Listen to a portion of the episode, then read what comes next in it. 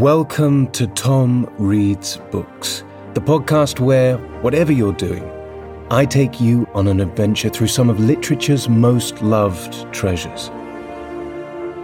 If you do enjoy the podcast, make sure to subscribe so that you never miss an episode, and also check out the Patreon at patreon.com slash tomreadsbooks, where I release two exclusive episodes every week of a completely different book, full audiobook versions of all books read, and you can help choose future books for me to read.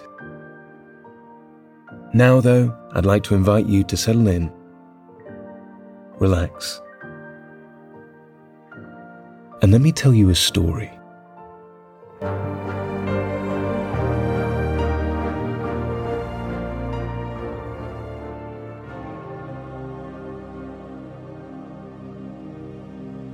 Wuthering Heights by Emily Bronte.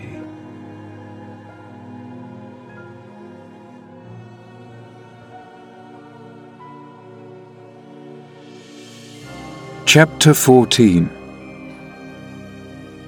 On the fifth morning, or rather afternoon, a different step approached, lighter and shorter, and this time the person entered the room. It was Zillah, donned in her scarlet shawl, with a black silk bonnet on her head and a willow basket swung to her arm. Eh, dear, Miss Dean, she exclaimed. Well, there is a talk about you at Gimmerton. I never thought but you were sunk in the Black Horse Marsh and Missy with you, till Master told me you'd been found and he'd lodged you here. What, and you must have got on an island, sure. And how long were you in the hole? Did Master save you, Mrs. Dean? But you're not so thin. You've not been so poorly, have you? Your master is a true scoundrel, I replied, but he shall answer for it. He needn't have raised that tale. It shall all be laid bare. What do you mean? asked Zillah. It's not his tale they tell that in the village, about your being lost in the marsh, and I calls to Earnshaw when I come in. Hey, there's queer things, Mr. Hareton, happened since I went off. It's a sad pity of that likely young lass, and Cant Nellie Dean. He started. I thought he had not heard aught, so I told him the rumour. The master listened, and he just smiled to himself and said, If they have been in the marsh, they are out now, Zillah. Nellie Dean is lodged at this minute in your room. You can tell her to flit when you go up. Here is the key. The bog water got into her head, and she would have run home quite flighty, but I fixed her, till she came round to her senses. You can bid her go to the Grange at once, if she be able, and carry a message from me that the young lady will follow in time to attend the squire's funeral. Mr. Edgar is not dead, I gasped. Oh, Zillah, Zillah! No, no, sit you down, my good mistress, she replied. You're right, sickly yet. He is not dead. Dr. Kenneth thinks he may last another day. I met him on the road and asked. Instead of sitting down, I snatched my outdoor things and hastened below, for the way was free. On entering the house, I looked about for someone to give information of Catherine. The place was filled with sunshine, and the door stood wide open, but nobody seemed at hand. As I hesitated whether to go off at once or return and seek my mistress, a slight cough drew my attention to the hearth. Linton lay on the settee, sole tenant, sucking a stick of sugar candy and pursuing my movements with apathetic eyes. Where is Miss Catherine? I demanded sternly, supposing I could frighten him into giving intelligence by catching him thus alone. He sucked on like an innocent. Is she gone? I said. No, he replied. She's upstairs. She's not to go. We won't let her.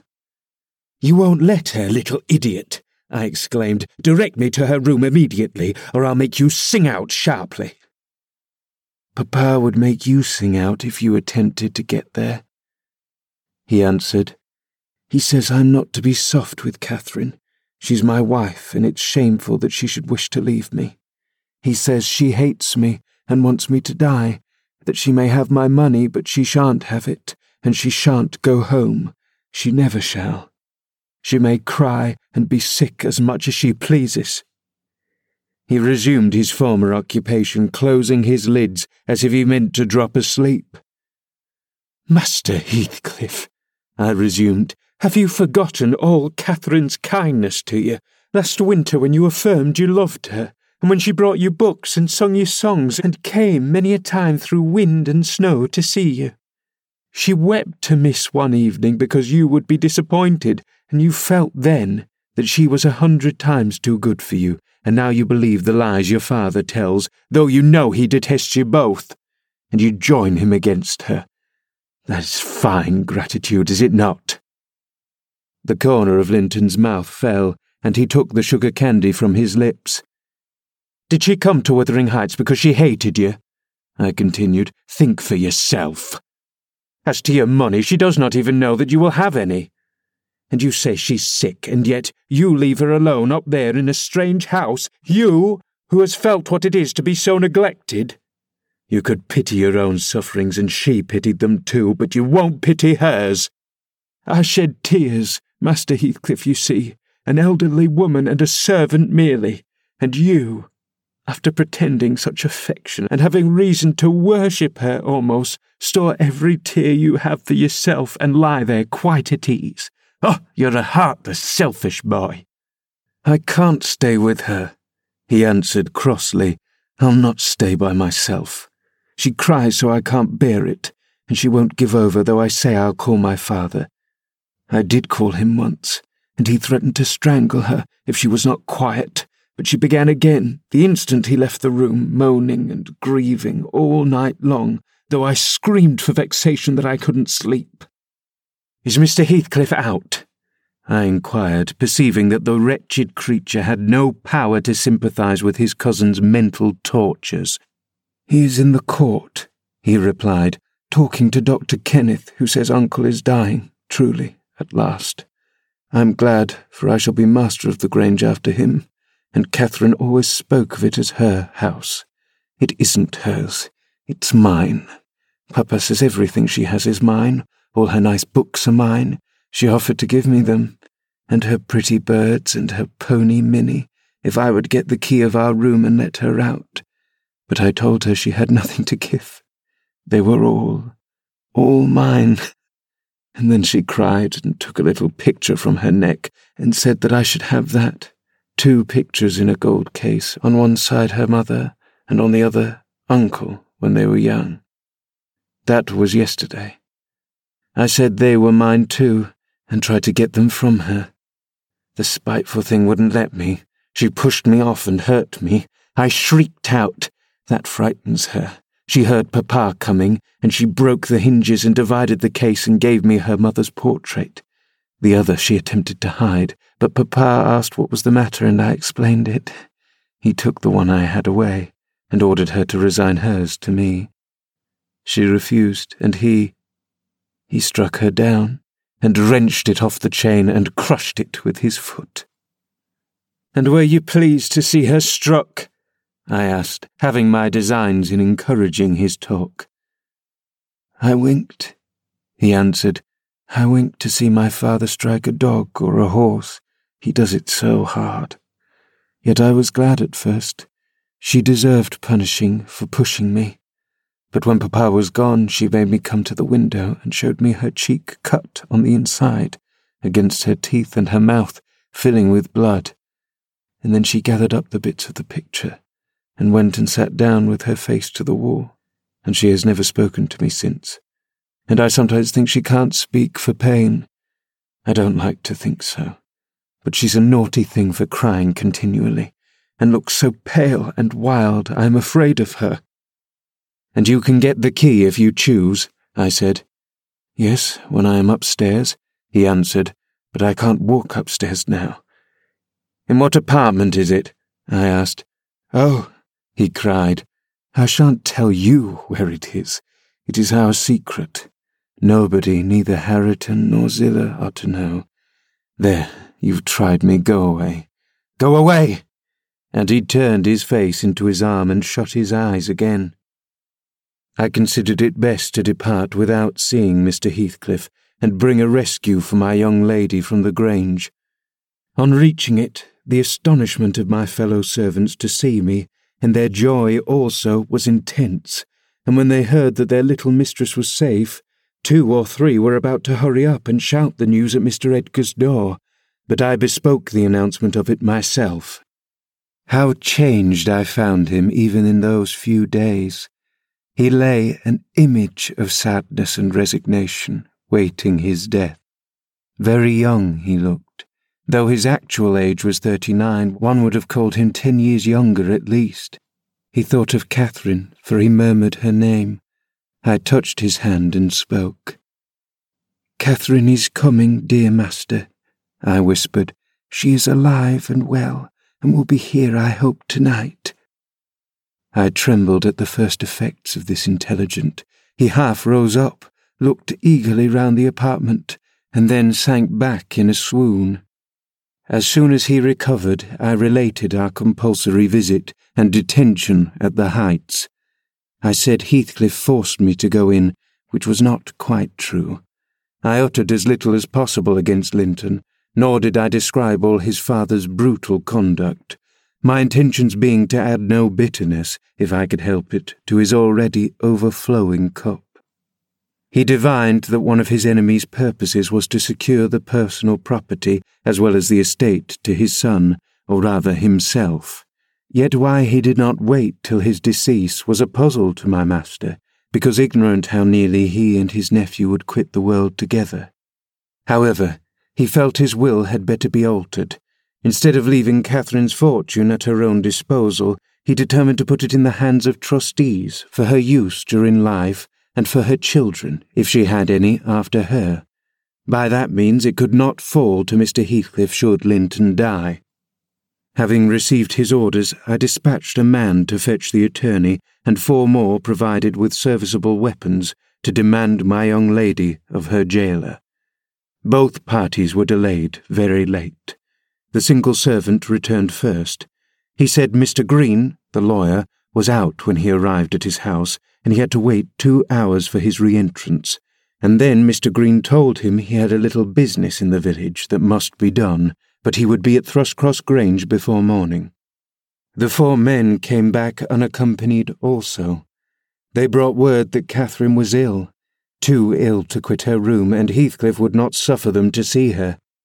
I scolded the stupid fellows well for listening to that tale, which I would not carry to my master, resolving to take a whole bevy up to the heights at daylight and storm it literally, unless the prisoner were quietly surrendered to us. Her father shall see her, I vowed, and vowed again, if that devil be killed on his own doorsteps in trying to prevent it. Happily, I was spared the journey and the trouble. I had gone downstairs at three o'clock to fetch a jug of water, and was passing through the hall with it in my hand when a sharp knock at the front door made me jump. Oh, it is Green, I said, recollecting myself. Only Green. And I went on, intending to send somebody else to open it. But the knock was repeated, not loud, but still importunately. I put the jug on the banister and hastened to admit him myself. The harvest moon shone clear outside. It was not the attorney. My own sweet little mistress sprung on my neck, sobbing, Helen, Helen, is Papa alive? Yes, I cried. Yes, my angel, he is. God be thanked you are safe with us again. She wanted to run, breathless as she was, upstairs to Mr. Linton's room, but I compelled her to sit down on a chair and made her drink and washed her pale face, chafing it into a faint colour with my apron. Then I said I must go first and tell of her arrival, imploring her to say she should be happy with young Heathcliff. She stared, but soon comprehending why I counselled her to utter the falsehood, she assured me she would not complain. I couldn't abide to be present at their meeting. I stood outside the chamber door a quarter of an hour, and hardly ventured near the bed then. All was composed, however. Catherine's despair was as silent as her father's joy. She supported him calmly in appearance, and he fixed on her features his raised eyes that seemed dilating with ecstasy. He died blissfully, Mr. Lockwood. He died so, Kissing her cheek, he murmured, I am going to her, and you, darling child, shall come to us. And never stirred or spoke again, but continued that rapt, radiant gaze till his pulse imperceptibly stopped and his soul departed. None could have noticed the exact minute of his death, it was so entirely without a struggle. Whether Catherine had spent her tears, or whether the grief were too weighty to let them flow, she sat there dry eyed till the sun rose. She sat till noon, and would still have remained brooding over that deathbed, but I insisted on her coming away and taking some repose. It was well I succeeded in removing her, for at dinner time appeared the lawyer, having called at Wuthering Heights to get his instructions how to behave. He had sold himself to Mr. Heathcliff, and that was the cause of his delay in obeying my master's summons. Fortunately, no thought of worldly affairs crossed the latter's mind to disturb him after his daughter's arrival. Mr. Green took upon himself to order everything and everybody about the place. He gave all the servants but me notice to quit. He would have carried his delegated authority to the point of insisting that Edgar Linton should not be buried beside his wife, but in the chapel with his family. There was the will, however, to hinder that, and my loud protestations against any infringement of its directions. The funeral was hurried over. Catherine, Mrs. Linton Heathcliff now, was suffered to stay at the Grange till her father's corpse had quitted it. She told me that her anguish had at last spurred Linton to incur the risk of liberating her. She heard the men I sent disputing at the door and gathered the sense of Heathcliff's answer. It drove her desperate, Linton, who had been conveying up to the little parlour soon after I left, was terrified into fetching the key before his father reascended. He had the cunning to unlock and relock the door without shutting it, and when he should have gone to bed, he begged to sleep with Hareton, and his petition was granted for once. Catherine stole out before break of day. She dare not try the doors, lest the dogs should raise an alarm. She visited the empty chambers and examined their windows, and luckily Lighting on her mother's, she got easily out of its lattice and onto the ground by means of the fir tree close by. Her accomplice suffered for his share in the escape, notwithstanding his timid contrivances.